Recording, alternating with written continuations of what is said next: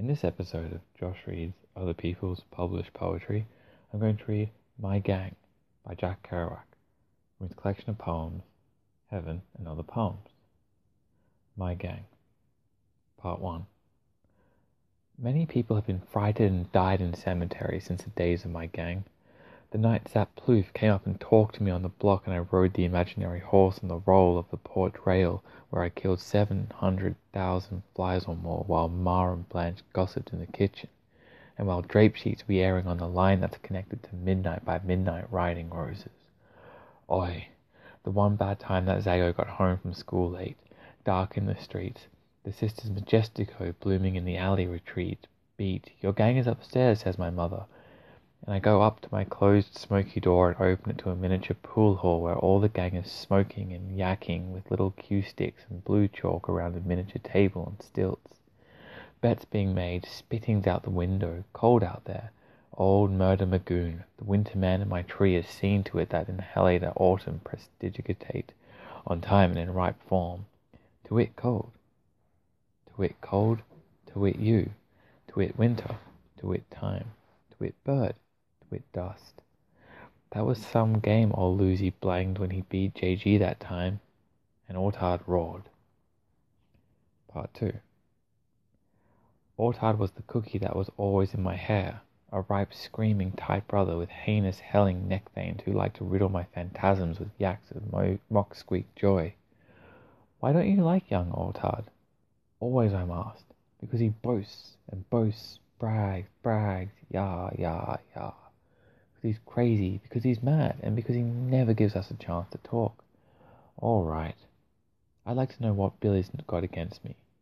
But he won't tell, and it's brother deep. In the room they're shooting the break. Clack, the little balls break, scattered in mania. They take aim on little balls and break 'em up to fall in plicky pock pockets of little children's names, drawing pictures in the games and the whistle of the old currant tree splashing in the mighty moon, Missouri lame an image of time, and again the bride and groom. Boom, and again the bridal booed. Ooh, too, too, and rumble and mumble thunder. Bo, a Lucy in my alley. Oh, Lucy's my alley, I'll lay it on me. I'll shoot fourteen farthings for Father McCree. And if all Hottentots don't footsie down here, bring my gruel. I'll be cruel. I'll be cruel. Thank you. And on to the commentary for my Gang by Kerouac. This is one of those poems um, where I guess if you don't know a lot about Kerouac, it would be a nonsense poem, sort of Lewis Carroll style, um, but a bit too coherent for Lewis Carroll, maybe. Um, like, why? This is one of those times when you read a poem by Kerouac and it sounds like a poem. Um, it, it, and when you read it on the page, it actually looks like a poem. It, it, normally, Kerouac's idea of poetry is not what I just read. You know, that had rhythm and rhyme, and it had a beat to it, um, sort of a steady, consistent beat. Whereas Kerouac's very much a fan of that kind of Charlie Parker bop jazz, where there's no set structures. The structures are whatever you feel like playing in the moment.